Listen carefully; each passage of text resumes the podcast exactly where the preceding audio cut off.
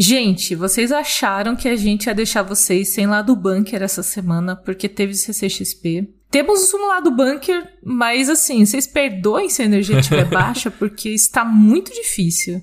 Já ouviram a risada triste de Arthur Eloy? Olá, Arthur. Olá. É, vocês acharam que na tela do bunker e, putz, se pá, vocês estariam certos. A gente tá gravando do além. Exato. Assim, Meio certo, vai. meio certo, Ouviram aí Gabriel Ávila também, né? É isso. Estamos vivos. em teoria. N- não sei em que plano estamos, mas esse programa vai. Vamos falar de várias coisas que rolaram na CCXP. É, teve muita coisa legal, e eu vou citar aqui. Cada um vai citar um destaque de coisa legal nessa abertura, e o meu destaque vai ser o painel de Sakura.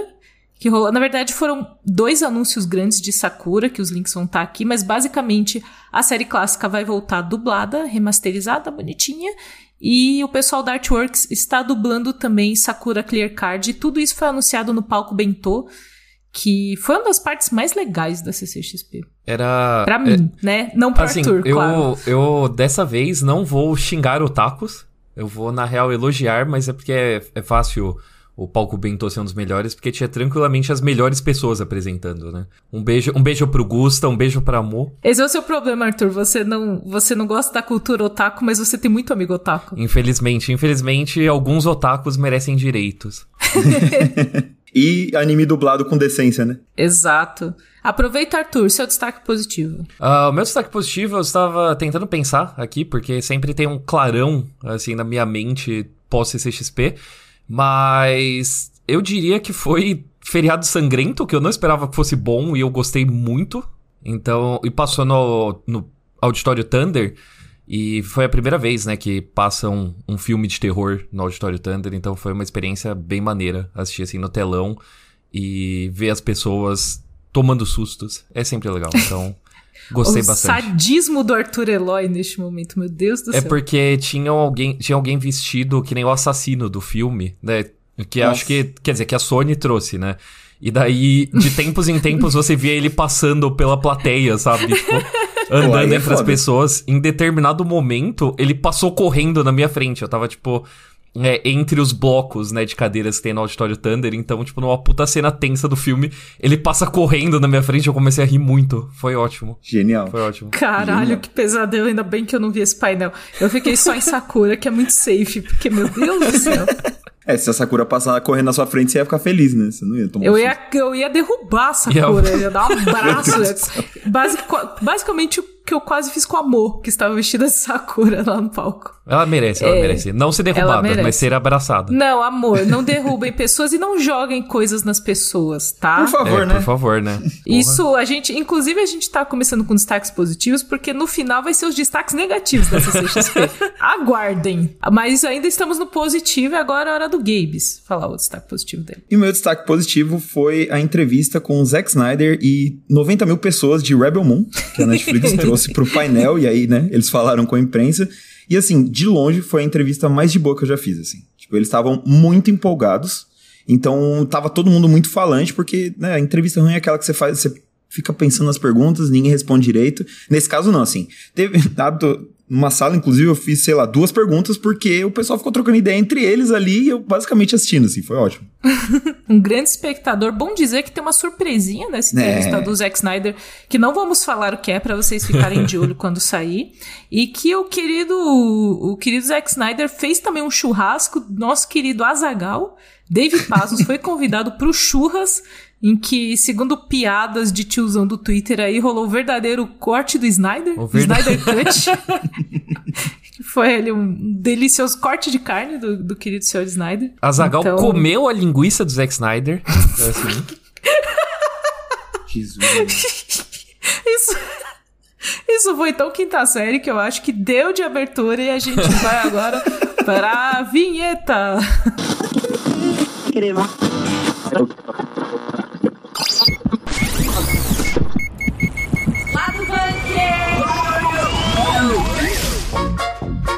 A escalada hoje é um pouco diferente porque tem vários temas e a gente não vai citar um por um porque é muita coisa, mas é basicamente um resumão CCXP 2023 com as coisas que saíram por lá, com as coisas que nós vivemos por lá durante cinco longuíssimos dias. Então, isso é a escalada que temos pra hoje e vamos, já vamos pros temas já.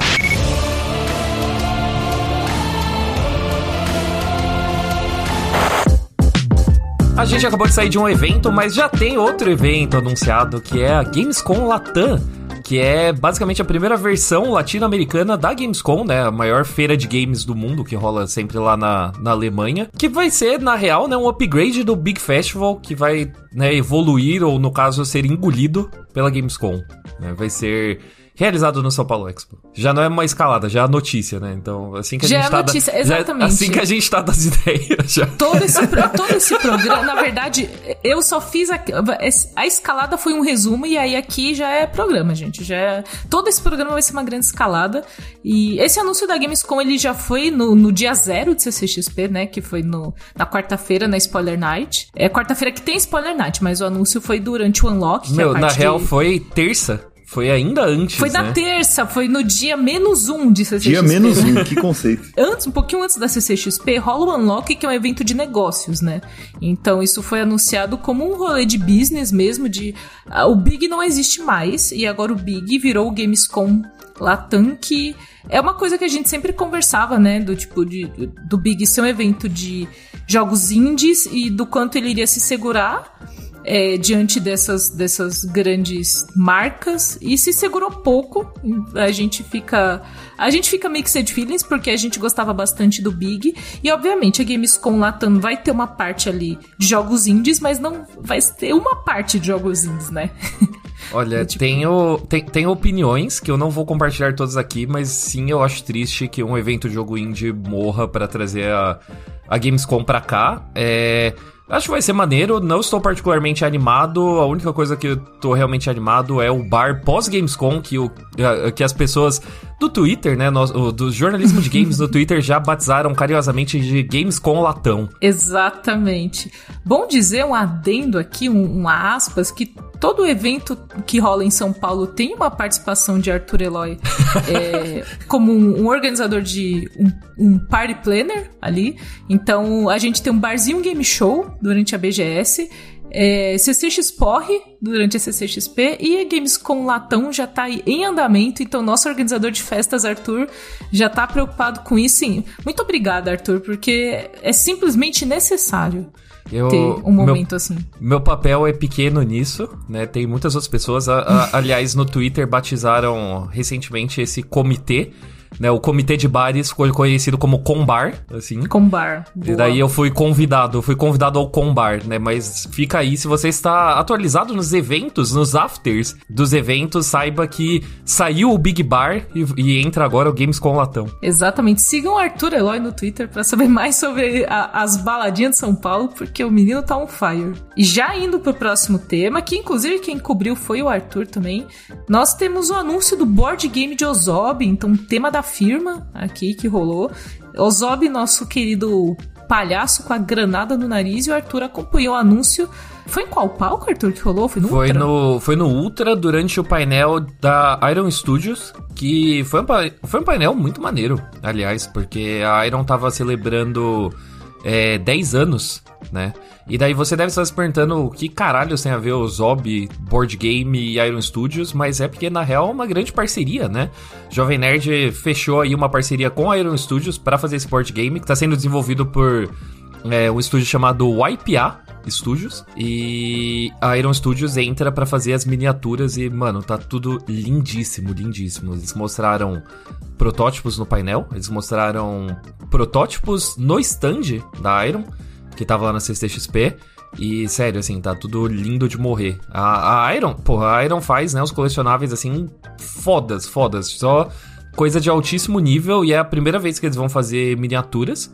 Né, tipo, eles já tinham. Eles têm né, linhas menores e tal, mas nada nesse nível. Então, tipo, é, tá sendo bem interessante ver como que eles estão se adaptando, né, a trazer, tipo, toda a expertise e, tipo, o nível de detalhe que eles têm para fazer as miniaturas pro Ozob. Exatamente. Se você quiser ver imagens do que aguardar aí para 2024, tem aqui na descrição desse podcast todas as fotinhas do, do que a gente já pode mostrar do board game de Ozob, que parece tá bem legal. Bora para o próximo tema, ruxando mesmo, porque hoje só dá desse jeito.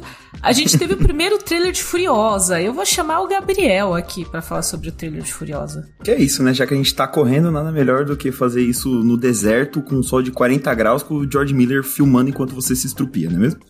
e Furiosa basicamente fechou a quinta-feira de CCXP com um painel que foi muito da hora, assim, porque eles trouxeram o próprio George Miller, a Anya Taylor-Joy, a nova Furiosa, e o Chris Hemsworth para falar um pouco do filme. Foi doideiro que, assim, eles pegavam o microfone e a galera começava a gritar, tipo, eles nem tinham falado nada, a galera tava simplesmente, eu te amo e tal, e, né, público brasileiro. E aí, no final, né, encerraram com chave de ouro com o trailer que, mano, empolguei simplesmente cinema. Achei lindo o trailer, achei lindíssimo o trailer. Mad Max Estrada da Fúria é um dos filmes da minha vida. Eu gosto, eu gosto de todos, mas Estrada da Fúria ele é especial, assim. E achei o trailer bem maneiro. E George Miller, eu, eu confio nele, assim, com a minha vida. Então, assistirei. Eu vou dizer que, assim, é, assisti o trailer o mesmo que trailer que passou no painel, segundos depois estava na internet, todo mundo viu e tal, mas eu achei especial por conta da estrutura, né? Tinha um som absurdo, então você ouvia aqueles mo motor roncando, barulho dos tiros e tudo mais naquele som, e a galera pirando com qualquer coisa que acontecia, foi, foi muito maneiro, assim. Eu, particularmente, só fiquei meio, meio assim com o tanto de computação gráfica, né? Porque o Estrada da Fúria foi muita coisa prática, eles explodiram muito, muita coisa. E nesse deu para sentir um pouco a mão do, do CGI, assim. Mas mesmo assim, pô, o, o George Miller sabe. E, e, é muito doido, eu não sei se foi pensado. Provavelmente não foi pensado para a Comic Con especificamente, mas assim, cada vez que tinha um puta close nos atores, assim, tipo, a Taylor Joy de costas, ela vira, assim, e dá um close no zoião dela. Aí o Chris Hemsworth também tira uma capa e aí mostra a cara dele e tal. Tipo, sei lá, parecia que foi montado especialmente pra 3 mil pessoas gritarem, aplaudirem, sabe? Foi, foi muito maneiro, assim. O Thunder tem essa energia, né? O Thunder tem, ele tem a energia da empolgação. Estava lindíssimo o auditório Thunder esse ano, inclusive. Sobre o trailer de Furiosa, eu tenho mixed feelings, porque eu gosto mas eu fiquei muito. Hum, estamos espremendo uma história Sim. que existe ou que não existe? Com Porque certeza. eu gosto muito. Gosto da Charlize Theron como Furiosa, eu gosto de da jornada dela no Estrada da Fúria. E aí, eu lembro que quando terminou Estrada da Fúria, o meu sentimento é tipo, eu não preciso saber mais nada sobre nenhum desses personagens. Eu já uhum. amo eles, entendeu? E aí vem, aí vem o Hemsworth, que não particularmente desgosto, mas também não é aquela coisa que se diga, puxa, que atuação, né? Então, fico um pouco assim de. Eu acho que ele vai ser bom, eu não acho que ele vai ser tão bom quanto Estrada da Fúria. Com certeza. Eu acho que é basicamente isso. Eu, é, eu concordo com você. Eu não estou interessado na história desse filme. Eu só eu volto só pro George Miller porque eu sei que ele pensa em termos visuais e em termos de ação. Porque, tipo, a graça do Estrada da Fúria é realmente você, tipo, não saber exatamente quem são essas pessoas e o que, que tá acontecendo. Você, tipo, você é uhum. jogado nesse mundo e você tem que aceitar as coisas que estão rolando. Então, explicar vou achar boring. Vai ser meio momento Han Solo, assim, né? Quando ah. explica, explica o porquê que o Han Solo se chama Han Solo. Então, hum, Porra, queria saber isso. Você trouxe, você trouxe, uma comparação aqui que você baixou muito o nível da coisa na hora mas é Mas esse, assim, é, a gente deveria nunca esquecer de Han Solo, que Han Solo é o maior exemplo de, tipo, tem coisas que você não precisa, não precisa saber, tá ligado? É, tipo, é muito mais legal falar vagamente, de, tipo, nossa, é, você é o fulano que fez isso, do que necessariamente, ah, agora vamos descobrir como que o fulano fez isso. Não, não tem sentido aquele filme existir. Mas quem tá fazendo Furiosa é o George Miller. Ele não é um imbecil igual o pessoal que fez Han Solo, com todo respeito a todos os envolvidos. Então Caralho. eu... Desculpa, eu, Ron Howard. Desculpa, Ron Howard, sabe? Mas, porra. Não, mas, enfim, a gente sabe que a culpa não é dele. Enfim, mas é, eu empolguei e eu espero que seja muito bom. Assim, eu acho que mesmo nível Estrada da Fúria, difícil chegar, mas se chegar, porra, um George Miller meia boca já é melhor do que muita coisa que tá sendo feito por aí. Então, estou ciente quero continuar, sabe? Partindo para o próximo lançamento que a gente teve na CCXP, tivemos o primeiro teaser da segunda temporada de A Casa do Dragão. E aí, estou, estou empolgada com Casa do Dragão, embora é, fique um pouco na dúvida como que vai seguir como que vai seguir a história. Eu sei a história, mas como que eles vão seguir na série. É, a primeira temporada de Casa do Dragão fez muito sucesso e ela foi assim. Um, um prelúdio do que ia acontecer. Foi a, temporada para estabelecer a treta, estabelecer personagens, e agora a gente vai para a treta. Né? Então aí a gente é, acaba indo para um pouco pro lado do que aconteceu com Game of Thrones, no sentido de quando você estava preparando o terreno para as coisas era melhor do que quando elas realmente começaram a acontecer. Uhum. Então, eu não sei se eu vou gostar do que realmente, tipo, da execução, embora a história seja boa. Mas o trailer mostra, né, que as, a, a divisão dos dois lados da família Targaryen ali. E treta de dragão. É basicamente o que eu tenho a dizer, treta de dragão. Eu achei incrível isso, porque assim que acabou a primeira temporada, né, fez um sucesso, todo mundo elogiando e tal, começaram a perguntar pros responsáveis, né, ah, o que a gente pode esperar da segunda? E todas as primeiras entrevistas giravam em torno de mais dragão, vai ter mais dragão, ó, vocês gostaram de dragão? Então toma mais dragão. E logo nesse primeiro trailer, realmente já deu pra ver que os caras investiram muita grana em, em fazer mais dragão assim, que uma das grandes cenas é um dragão voando em slow motion, coisa mais bonita assim. Dobraram o orçamento é de dragão. Dra Exato. Tem dois dragões se encarando numa praia, você fica, eita caralho, sabe? Então, assim. Fiquei, no mínimo, curioso. Porque eu, ao contrário da Kai, eu não conheço a história do. pelo livro, eu tô assistindo a série. E se tudo isso foi só preparação pro pau quebrar, então. Fico curioso e com medo também, porque é meio isso aí, né? Game of Thrones mostrou pra gente que às vezes eles se mandam melhor na preparação do que na, em fazer a parada acontecer. Zero considerações sobre a Casa do Dragão. Assisti um episódio, achei chato pra caralho e não pretendo voltar. Tudo é bem, é justíssimo. É, é, completamente justo, tá tudo é bem. Mas agora a gente vai reviver uma treta muito antiga. De Ai, quando as pessoas nem estavam exatamente nesta corporação que assina a CLT atual, que é Godzilla e Kong. Mas percebam que não é Godzilla versus Kong, é Godzilla e Kong, porque agora, gente, eles estão do mesmo lado. É isso que eu entendi pelo trailer? Isso aí. Virou amizade, assim, par parceria forte entre lagarto e macaco assim. Exato. Eu, eu, eu, e o Gabs temos. Eu, eu e o Gabs temos uma, uma rixa, assim, que atravessa CNPJs, né? É. E eu, eu agora, pelo menos, né, fizeram um filme pra gente poder se unir. Tal qual Godzilla e Kong, não Tal é qual mesmo? Godzilla Exatamente. e Kong, assim, vamos poder assistir, assim, né, na, na mesma arquibancada agora. Exato, porque basicamente eu sou do time do Godzilla, né, que é o lado certo, o Arthur é do time Kong, e agora, ah basicamente, eu sou do time Kong também, então você tá perdendo nesse podcast. Você está perdendo. Vocês estão errados. Nem tá sempre perdendo. a maioria tá correta, beleza? Fiquem com essa aí. E qual que é a do novo filme? Assim como no final do filme anterior, vamos falar a verdade, que eles tiveram que se unir para destruir o, o Mecha Godzilla, agora eles vão ter que se destruir, se juntar para destruir um monstro que tá surgindo lá na Terra Oca, onde o Kong tá. E aí, eu achei muito doido nesse trailer, porque assim, ele meio que explica um pouco esse plot, essa premissa básica, mostra o novo vilão e tal. É, só que eles mostram umas paradas que você fica meio, peraí, eles vão realmente mergulhar fundo num, num rolê meio alienígenas estão por trás dos monstros. Tipo, isso já tinha sido citado nos outros filmes, mas agora eles vão mostrar isso, tá ligado? Eles trouxeram um mini King Kong pra gente simplesmente ficar achando com, fofo com igual o cabelo Baby descolorido. Yoda, nevou no mini King Kong, gente. É, o mini entendendo. Kong é ruivo, velho, sabe? Chavosíssimo o mini. Kong, gente. Eu, eu, eu, eu, o novo King Kong, que não só é chavoso, mas também é calvo de cria. Calvo de cria, exatamente, Arthur. Puta merda. E o Godzilla agora, ele tem uma nova cor quando ele vai soltar os raios, porque tal qual o Goku, pelo jeito, ele evoluiu e agora ele é rosa, ao invés de ser azul.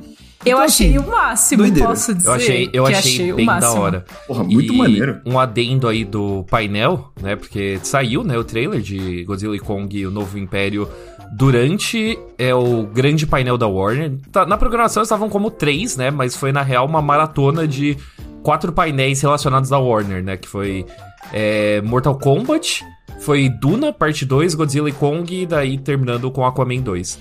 Mas daí o de Godzilla, ele teve que meio que.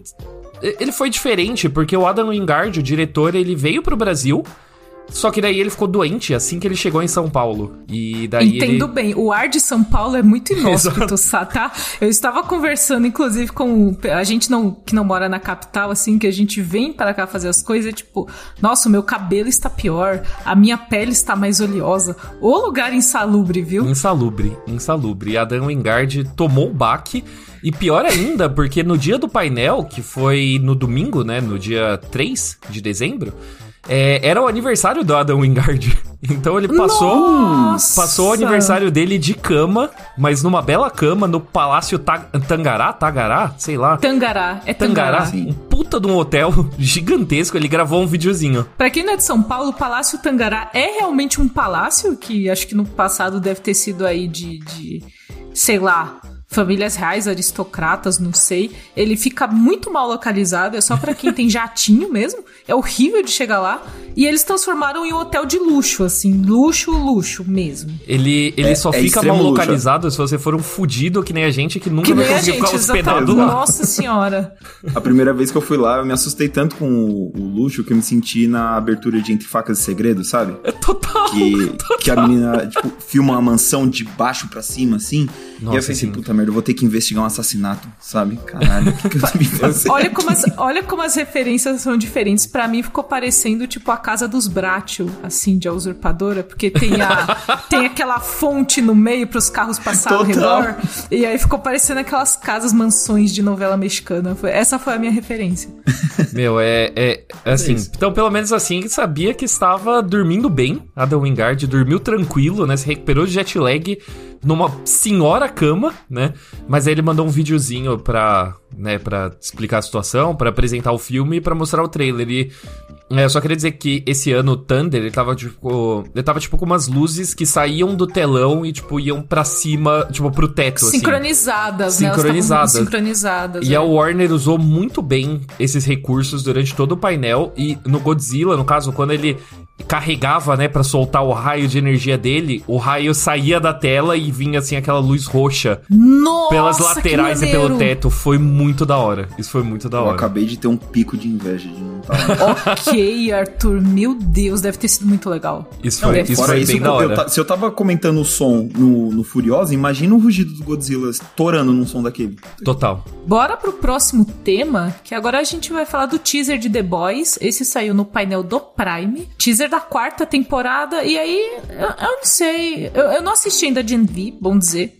Mas eu achei a terceira temporada de The Boys um pouco abaixo da segunda, mas é porque a segunda foi muito boa pra mim. Então, achei a terceira ali. Não é que ela foi ruim, mas ela foi um pouco abaixo. E aí, esse trailer que foi apresentado Um teaser, né? Não é, não é um trailer completo ainda. Ele mostra ali mais dessa polarização entre é, a Starlight, que é a luz estrela, e e o Capitão Pátria, que é o Homelander. Então você tem esses dois grupos muito se dividindo. Eu achei muito curiosa uma parte do, do trailer, porque as pessoas estão brigando, e você tem a narração no fundo, criticando a democracia e tal, e o Homelander tá só olhando, assim. E aí eu fiquei muito com a energia do que The Boys quer contar, na verdade, que apesar dos super serem uns filhos da puta, basicamente a culpa de todas as merdas é nossa, com ou sem supers, sabe? Mas eu acho que vai ter muito uma crítica a polarizações no geral, que é um assunto muito é, atual no mundo. Então The Boys tá caminhando assim pra ser certeiro novamente. Eu achei Não, esse trailer total. bem maneiro da, da quarta temporada. É, também, eu também achei a terceira um pouquinho abaixo da segunda, mas de qualquer forma, a terceira fez eu lembrar o quanto eu gosto de The Boys, sabe? Tipo, acho que eles têm um universo muito maneiro ali, que funciona tanto como paródia quanto pela história original. Então, quando passou, eu vi um monte de bizarrice, eu vi sangue, eu vi treta, eu falei, é, ok, eu vou assistir, obviamente. I'm in, né? Estou Então, eu dentro. sou, sou uma pessoa simples, assim, eu vejo, eu vejo violência, eu falo, "Oh, tem interesse. E eu acho doido que a cada trailer, toda temporada, eu- dá pra perceber como o- que o sucesso de The Boys trouxe mais orçamento pra série, assim. Porque você. Não sei se alguém aqui teve a experiência de rever a primeira temporada recente. Era muito tosco. Eles claramente estavam fazendo ali com um troco de pão. E aí agora, o, o- os, pelo menos pelo trailer, uma parada toda realmente cinematográfica, sabe? Você vê que agora a galera tá com meios pra fazer o que eles queriam fazer desde o começo, sabe? Tanto que a, a sanguinolência, a ação, essas coisas que a gente tá vendo mais nessas a cada temporada dá pra ver que é um reflexo meio disso. Tipo, beleza, provaram que deu certo, então toma mais dinheiro e faz, faz melhor ainda, sabe? E, e eu tô bem curioso, assim, porque eu li os gibis, né? Infelizmente, porque o gibi é meio ruim. E aí a série, ela, ela toma várias liberdades, ela... O gibi é, é realmente uma adaptação livre, assim, e tá num ponto em que, pra mim, é, já tá já virou quase outra coisa, é bem diferente, mas tem uns elementos da HQ que eles pensaram ali naquele trailer que você fica meio, hum, será que eles vão fazer esse bagulho? Se for, é- vai ser doideira. Então, fiquei curioso. Eu só queria dizer, né, que é muito engraçado que ao ritmo que The Boys vai avançando, você vê que o Eric Kripke conseguiu tudo que ele queria, né? Porque o Eric Kripke, pra quem não sabe, é, é, é o criador da série de The Boys. E também é, antes disso, era o criador de Supernatural, né? E Supernatural teve aí 15 temporadas, mas ao mesmo tempo ele sempre tentou expandir, né, pra derivados e tal, que complementassem o universo do Supernatural e nunca deu certo, realmente. E com The Boys ele tá conseguindo, né? Porque é, Gen V já fez sucesso, e daí Gen V vai, vai alimentar a quarta temporada de The Boys. E tem mais um derivado anunciado, né? Tipo, que vai ser um The Boys México, que tá para rolar também. Então, tipo, Eric Kripke é, está vivendo o sonho molhado dele. Só tomem cuidado pra gente não acabar com 20 temporadas de The Boys e 7 séries diferentes. E, já que você citou sobre, Sobrenatural, só Supernatural, né? Só um, um lembrete aí que o Jeffrey Dean Morgan tá nessa nova temporada e, porra, eu quero muito ver isso. Porque o Eric Kripke, ele é 100% do rolê empregue seus amigos, sabe? Empregue seus amigos. É patotinha, patotinha. É, Gabes, quem, quem o Jeffrey Dean Morgan vai fazer, assim, sem falar spoiler? Porque eu não, eu não saquei quem ele vai fazer. Talvez eu esteja lerda, porque então, eu estou cansada. É eis a grande questão, eu também não saquei. Ah, ótimo, que bom. Beleza. Exato. tipo, é um aliado antigo do Bruto. Isso é tão, tipo, abrangente que pode ser qualquer um, sabe? Principalmente porque o grande aliado do Bruto antes é a Mallory na série, né? Que é quem uhum. até ele deixa para cuidar do Ryan e tudo. Só que no gibi é um homem, só que na série já é uma mulher, já, ela já aparece, é recorrente, até em, em Gen V apareceu. Então, o Jeffrey Dean Morgan especificamente, ainda não, não saquei qual é que é dele. Não. Galerinha, chegou o mês de dezembro, aquele mês que tem Natal, que nós damos presentes para as pessoas queridas e a Estante Virtual está com uma campanha super legal para estimular que você presenteie as pessoas que você ama com livros. Exatamente, Cakes. Nesse período, a Estante Virtual preparou listas para você demonstrar o seu amor aí por pessoas queridas, presentear amigos, parentes, usar no amigo secreto da firma, fica a dica aí, e até comprar um mimo para você mesmo, né, quem sabe? E muito mais. Exatamente, Games. Afinal, você também pode se dar um presente de Natal. Não é mesmo? E, bom dizer, Gabes, que eu achei essa iniciativa super legal, porque dar um livro para uma pessoa é você dar ali um universo de possibilidades, um mundo novo para ela embarcar e conhecer, enfim. Eu acho que é uma mega demonstração de carinho e afeto e dizendo aqui, amigos, eu aceito livros de presente, tá? Podem me dar. Aceito também, e gibi também, de preferência, que, né, a gente gosta. e é bom dizer, cara, que comprando na estante virtual você ainda ajuda pequenos livreiros e também estimula o reuso, né? né? Tanto de livros novos quanto de livros usados. Porque, né, dá mó dó, você compra, lê uma vez, deixa lá, então, né? Vamos botar esses, esses livros para circular. E fora que ainda dá para achar muita raridade, que você dificilmente encontra em outros lugares por aí. Exatamente, Gabes. Então aproveite essa campanha de Natal da Estante Virtual, acesse o link que tá na descrição do episódio e encontre a sua próxima leitura e também das pessoas que você ama lá na Estante Virtual.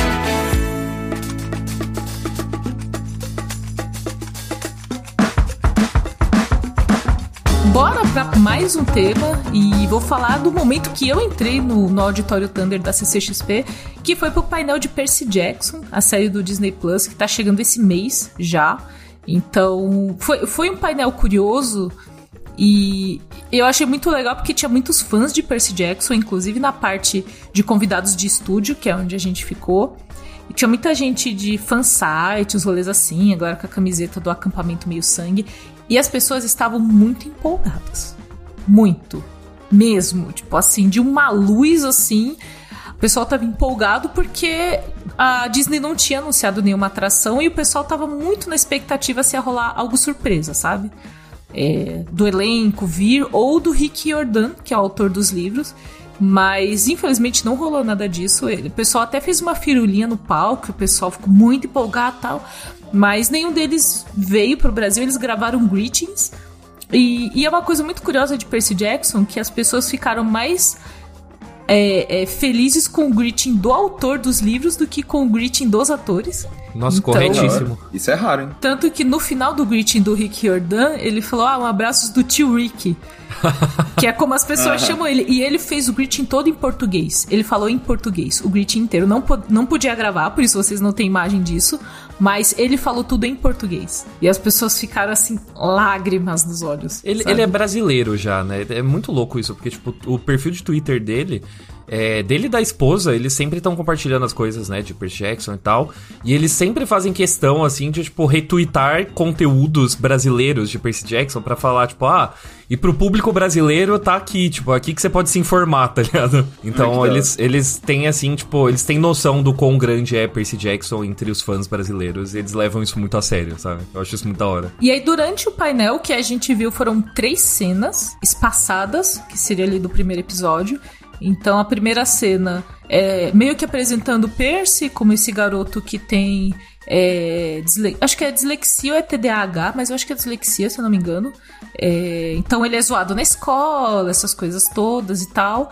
Aí temos uma cena de perseguição, que é uma cena bem de ação, assim, quando ele já tá um pouco inteirado do que tá acontecendo com ele. E a terceira cena foi no acampamento meio sangue já, com ele lutando com a galera e, e tentando entender quem ele é, porque uma, um dos pontos de Percy Jackson, que todo mundo já sabe, mas eu não vou falar para quem não sabe, é descobrir de quem o Percy é filho, né? Porque no acampamento meio sangue tem umas divisões ali dos filhos, os filhos da deusa Atena, os filhos de cada um ali. E o Percy, ele é o meio sangue. Isso é, é, tá posto. De quem ele é filho é uma coisa que ainda fica meio é, meio misteriosa ali durante o comecinho do livro.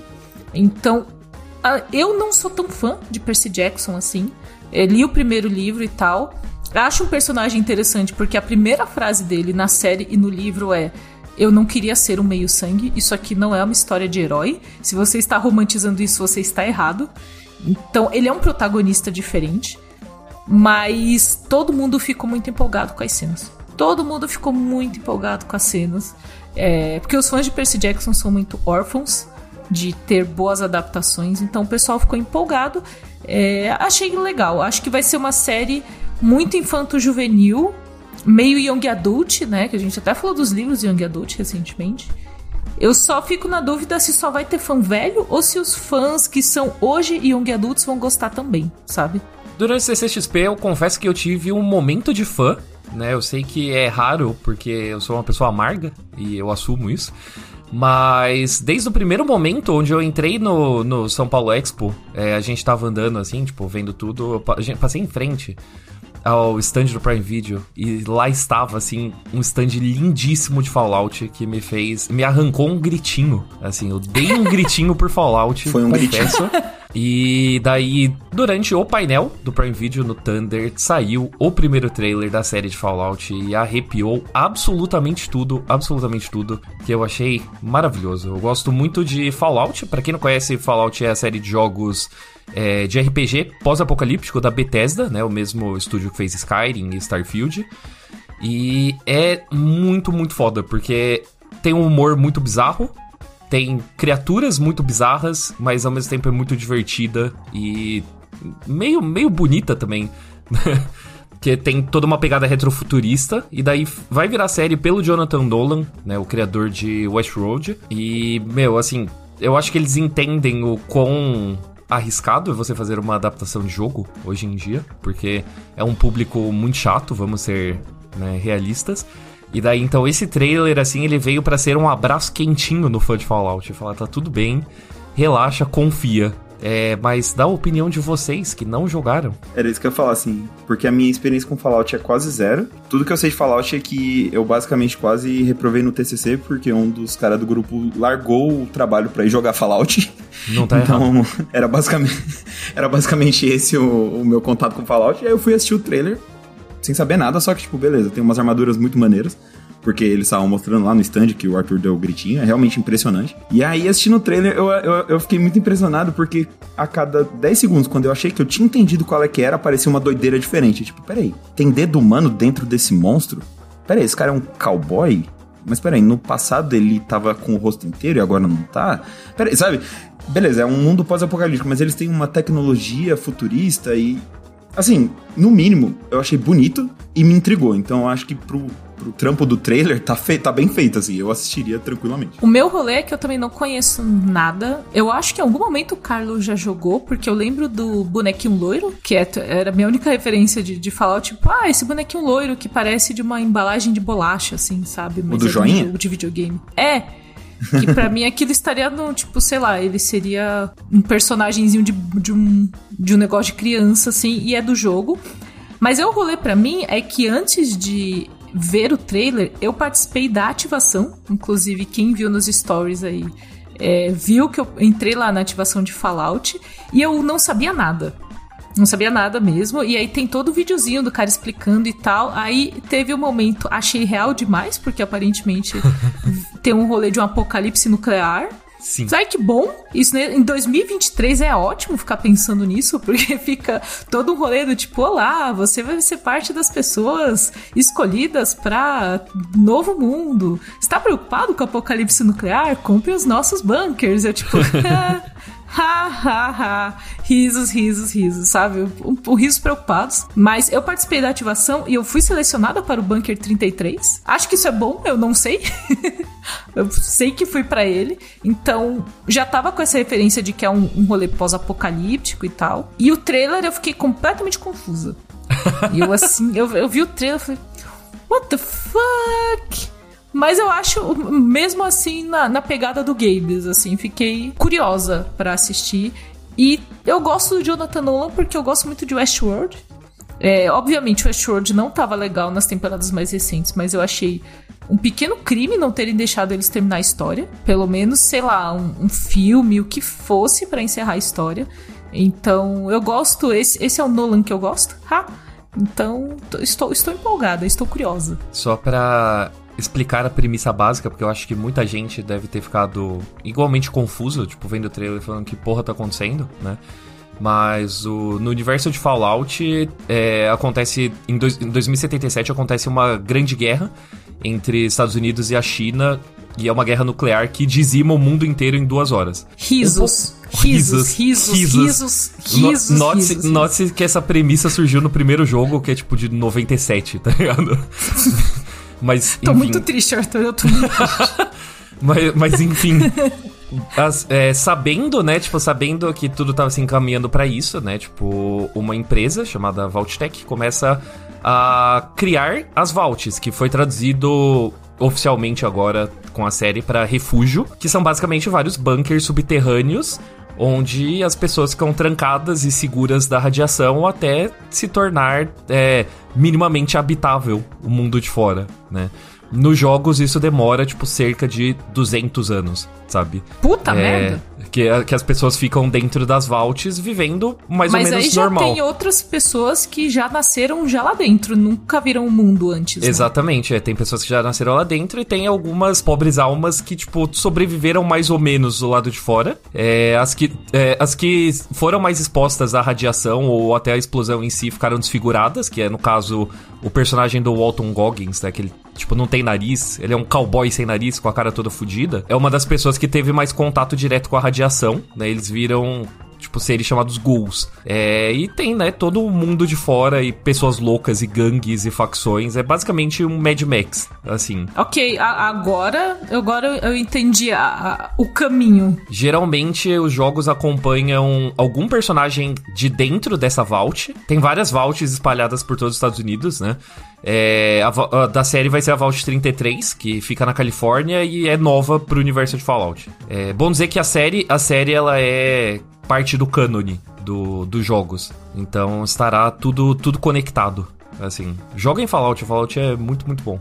E curiosamente, né, um pouco antes de sair o trailer, saiu, eu vou fazer um merchan aqui só porque saiu no, no site, né, um artigo sobre Fallout 76, que eu joguei pela primeira vez a convite do pessoal da Bethesda, então eu senti que foi uma semana, semana Fallout para mim. Então, leia também o artigo, por favor, faz essa boa aí pra mim. Exatamente, Arthur empolgadinho, gente. Não, não é sempre que isso Não acontece, se acostumem, não, não exato, se acostumem. Saboreiem, porque agora só quando sair outro jogo de Fallout ou algo do tipo. Bora pro final desse lado bunker extremamente cansado, porque a gente só tá aqui gravando, gente, de verdade, porque a gente gosta muito de vocês E aí queria deixar esse, esse adendo em relação à CCXP, porque nós tivemos várias ações de Jovem Nerd lá no Magic Market. E muita gente abordou a gente tanto no Magic Market quanto em outros lugares da feira. E falaram que gostam de ouvir a gente falando umas pataquadas. Tipo, o pessoal me reconheceu, reconheceu o Arthur, reconheceu o Gabes. E foi, assim, muito obrigada para cada um de vocês que, que deu um abraço, que veio conversar, porque é, é a melhor parte da CCXP de longe a encontrar as pessoas, incluindo vocês também. Facilmente, facilmente a melhor parte. Queria agradecer todos os ouvintes aí do lado do bunker que pararam para trocar uma ideia. Um abraço especial pro Everaldo que chegou, que eu achei que eu ia apanhar na feira, porque Everaldo chegou com uma camiseta da Marvel falando: "É, porque a gente discorda de muita coisa". Eu falei: "Puta merda, acabou pra mim". Mas daí descobri. A gente ficou, mano, uns 20 minutos conversando. É tipo um dos maiores cinéfilos, assim, que eu já conheci. O maluco tava contando como ele basicamente só foi assinar Netflix em 2018, depois que a locadora perto da casa dele fechou. Então Caraca, alugou, alugou filmes até 2018, conhecia pra caralho, tipo, cinema chileno sabe? E, tá, e ficou trocando ideia sobre cota de tela, importância da cota de tela, então você tá de parabéns, Everaldo, assim. E é fã de filme da Marvel ainda, olha só. E eu também é, tive encontros que foram muito maneiros, porque a maioria das pessoas chegava em mim e falava, ó, oh, não deixa eles acabarem com a sua empolgação não, hein? A gente tem gente empolgada no meio de tanta amargura. Então, assim, foi um abraço quentinho, entendeu? Depois de tanta paulada que eu tomo neste né, podcast, né, entendeu? Exatamente. Então foi, foi muito maneiro. O Gabes foi validado para continuar sendo o grande labrador da cultura pop que ele é, né? Esperamos que tenha renovado as suas forças, que em 2024 a gente volta mais amargo. É, não. Mas antes de, de acabar esse podcast, inclusive, aproveitando, falando de amargura, queria fazer meus momentos reclamações do, coisas que não foram tão legais no evento, assim. A gente amou o Magic Market, mas estava muito quente. Eu acho que estava sem ar-condicionado no Magic Market. E o Magic Market é uma parte muito legal, medieval, não só porque a gente estava lá, mas tem várias coisas medievais. Ele claramente é algo que precisava estar no começo do evento. E como estrutura mais legal também, porque aquela parte onde ele estava não era para ser evento ali. Ali era para ser backstage sei lá, estacionamento, porque é um lugar extremamente quente. Inclusive, agradeço duplamente ao pessoal que acompanhou o Desencaixa lá, porque estava estava perto do insalubre, sabe? Eu fiquei com dó da. porque ali estavam rolando tarde de autógrafos, né? Com alguns autores, tipo Junji Ito, Lourenço Mutarelli, que já são senhores, e assim, se eu, jovem aqui, tava meio passando mal com aquele calor, imagino eles, né, tadinho? O Gabriel chegou uma hora lá na, na parte Sim. que a gente tava se encontrando nos tá camarins. Ele chegou pingando de suor. Eu falei, por que você veio correndo? Ele, eu não vim correndo. Eu falei, nossa, mas. eu falei, cacete, você veio só andando e tá nessa situação. Exato. Mas é porque lá tava muito quente, realmente. Então, estrutura melhor para o Magic Market. E a minha maior reclamação, que eu vi muita gente falando também, foi a mudança de lugar do, do Valley que eu tava chamando de Alley, mas é o Artists Valley, que é a parte onde ficam os artistas, porque botaram eles pro cantinho é, e aí deixaram um corredor grande das ativações. E, Descentralizaram verdade, o Valley, né? Exato, isso que eu ia falar, Arthur. O Valley, ele tem que ficar no começo sabe? Ele tem que ficar no meio. Ele é o coração põe... do evento. E é um rolê assim, gente, de você põe umas ativações no começo, põe o Valley e umas ativações no final. Para o quê? Para as pessoas passarem por lá. Porque é, tem muita gente, e a gente fala muito da nossa bolha, que, pô, eu conheço ilustradora pra caramba, o Gabes, putz, nem se fala, o Arthur também. Então a gente vai pro evento, eu fiz lista de mesas que eu queria passar. Eu peguei a listinha no site, falei, vou passar nessa aqui, na A32, não sei o que, tal, tal. Mas muita gente não conhece. Só que se você coloca no meio e as pessoas têm que passar pelo Valley, elas podem ver algo legal, elas podem passar com o filho, o filho vê uma arte, vê um quadrinho. E aí ali você vai conhecendo os artistas. Quando você botou pro canto, tirou o fluxo das pessoas no Valley. E, e é o lugar que precisa ter o fluxo de pessoas, gente. Exato, virou um grande corredorzão, né? É bem por aí. Assim, porque assim, por um lado, ele ganhou. Ele parece mais longo, né? Na horizontal, assim, mas é meio por aí, porque parece que passou a ocupar metade do espaço ali, do corredor, e aí, né, é como a Ká falou.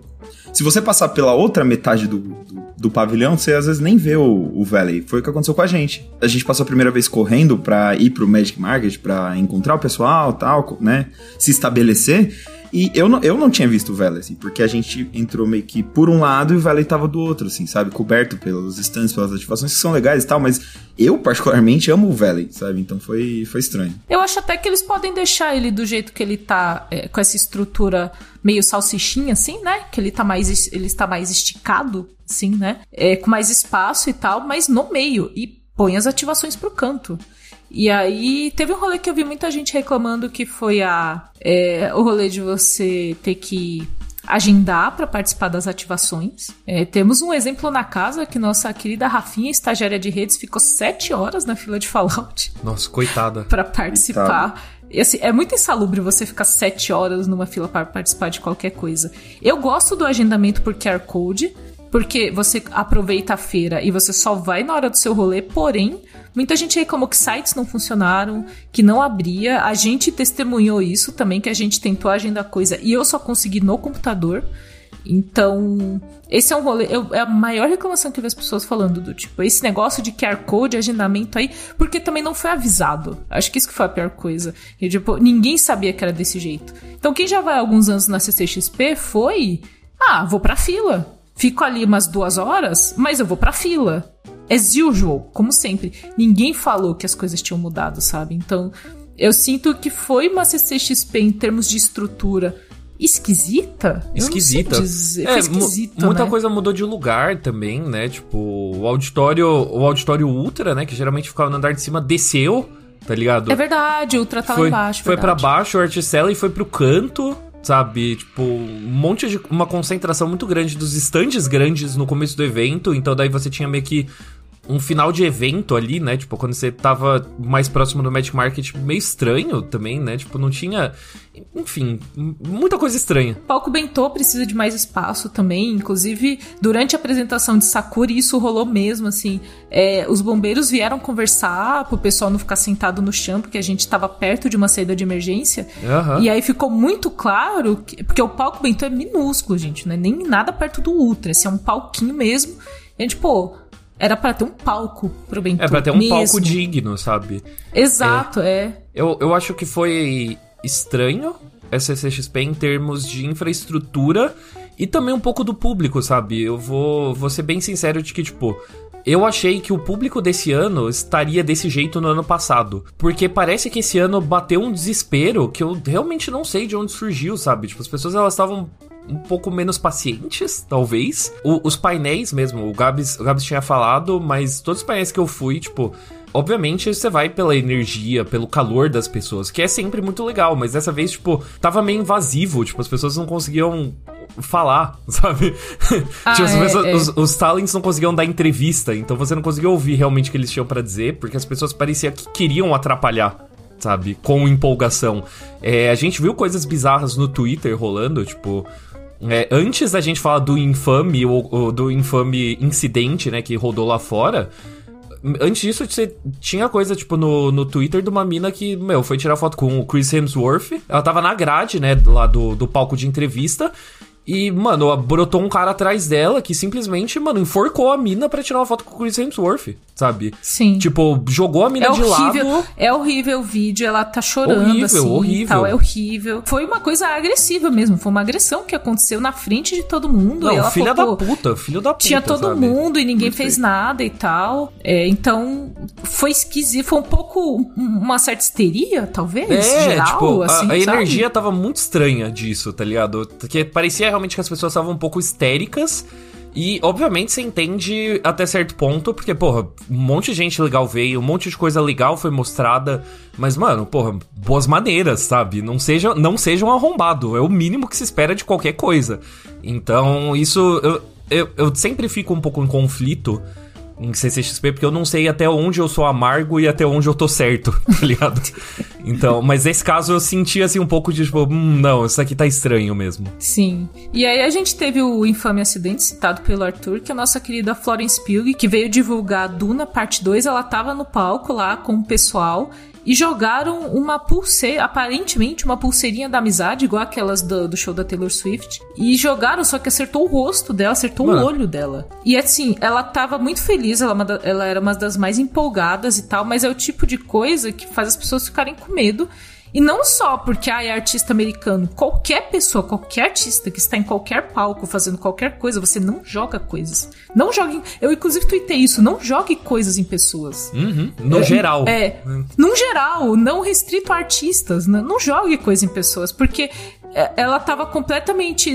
Você não tá nem pensando nisso. Você tá de guarda baixa, feliz, sorrindo, tirando foto ali, abraçada com os colegas e joga um algo em você. Tipo, é um momento que você fica em choque ali. Ela foi, ela foi embora, o pessoal até ficou atendendo e tal. A Zendaya, o, o Timothée Chalamet for, foram lá falar com os fãs e ela foi embora porque deve ter sido um puta susto, sabe? E na hora você nem vê o que jogaram em você. É, é muito horrível, assim. E então, então é estranho quando rola esse desencontro entre a infraestrutura tomar umas decisões questionáveis e o público tá um pouco desesperado, sabe? Porque é, as coisas ficam bizarras, né? Não só esse caso super bizarro, né? Porque, tipo, o palco em questão não tinha vidro, não tinha é, nenhuma separação palco entre aberto, público né? e artista. Palco, palco, abertão e tal. Palco aberto, né? O que possibilita uma coisa dessas, mas também no caso do palco bentô, que, que a Cakes falou, né? Da galera sentada no chão.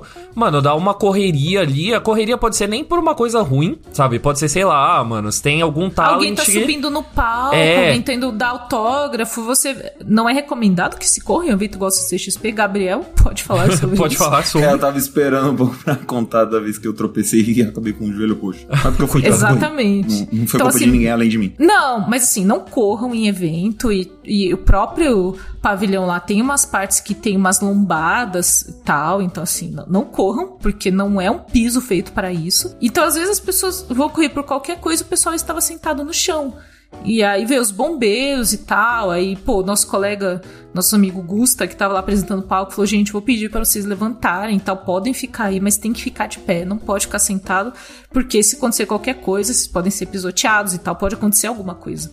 Então fiquem de pé e vamos aproveitar o palco, e foi super legal o palco, mas claramente e não tinha estrutura para a quantidade de pessoas que eles estavam esperando. E rola, né? Rola isso ao longo do evento inteiro, né? Tipo, o Magic Market foi isso, né? Que faltou, faltou ar-condicionado, faltou você resolver, né? A porra do, do chão lá também, que tava. A, a concentração de lombada no Magic Market, tá ligado? Porque aquela parte não era para ser, não era para ser pavilhão, né? Aquilo é um puxadinho mesmo. Porque lá, porque eles fazem o Big lá. O Big Hum. Festival, ele era lá. Então, te- em teoria, ele é um pavilhão. E no Big, pelo menos, funcionava um pouco melhor, né? É triste Entendi. que fica na, na casa do caralho ali, né? Mas ainda assim. Quase no zoológico, né? Quase, é quase no zoológico. Mas é estranho, é estranho essa, essa falta de atenção que rolou em vários pontos da organização, sabe? Achei bem, bem bizarro. Pior que essa questão de lombada. É, teve um momento que eu fui passar e eu vi duas pessoas tropeçando. Foda. Eu vi duas pessoas tropeçando no mesmo lugar. E eu pensei, mano, como é que pode alguém tropeçar aqui? E aí, logo na sequência, eu tropecei no mesmo lugar. Obviamente. Eu só karma instantâneo. caí. E eu só não caí porque tinha um cosplayer de Zoro. Que, em que eu consegui me apoiar. Então, se vocês estiverem ouvindo esse programa, Zoro, muito obrigado. Meu herói, salvo pelo Zoro. Salvo nos braços do Zoro, assim. Gabriel Tio nos braços do Zoro. Eu tô foi muito ridículo. Eu vi acontecer duas vezes e fiz igual. Caralho, cara. Roubou o sonho de Priscila Ganico de se jogar nos braços do Zoro. Exato. Parabéns, Gabriel Ávila. Toma aí, Roubou o sonho de 1x0 pra mim. Priscila. Exato. Eu acho que com este momento memorável de Gabriel Ávila, a gente pode encerrar o lado bunker de hoje. Ano que vem tem mais CCXP, já tem datas, é no iniciozinho de dezembro, como sempre. E a gente vai fazer a cobertura, falando das coisas boas, falando das coisas não tão boas. E a gente espera que, que os artistas sejam valorizados pra caramba. E lembrar uma coisa, acho que um adendo que eu pensei nisso, que muita gente vai na CCXP pra ver ator famoso, e esse ano não veio tantas pessoas por conta da greve de atores e tal. Mas tem muitas CCXPs dentro da CCXP. Você tem. A, eu, eu tive uma CCXP no palco Bentô, com a galera otaku, o pessoal vestido de Sakura. O Magic Market estava sendo outro, outro lugar completamente à parte dessas grandes coisas. O LA também é um pouco à parte dessas grandes coisas. Então, assim, acho que as pessoas às vezes ficam muito focadas em palco, gente famosa e fazer ativação.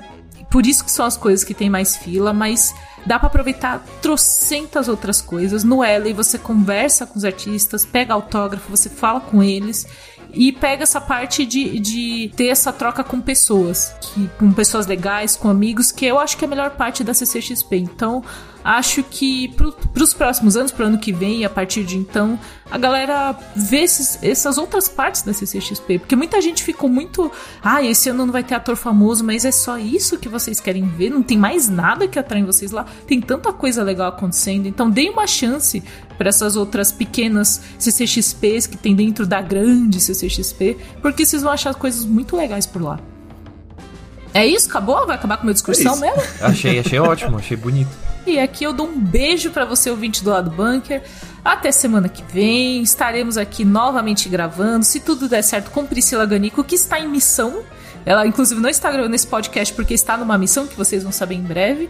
E muito obrigado por acompanhar a gente. Muito obrigada por todas as fotos, abraços. Vocês são foda. A gente não é nem um pouco foda, vocês que são.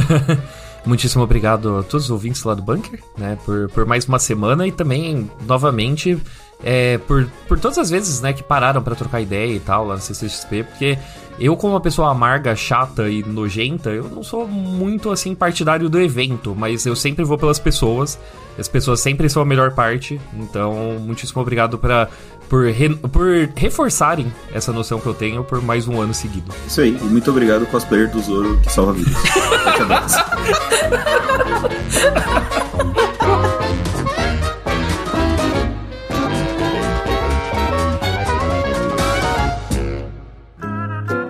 Programa editado por Doug Bezerra.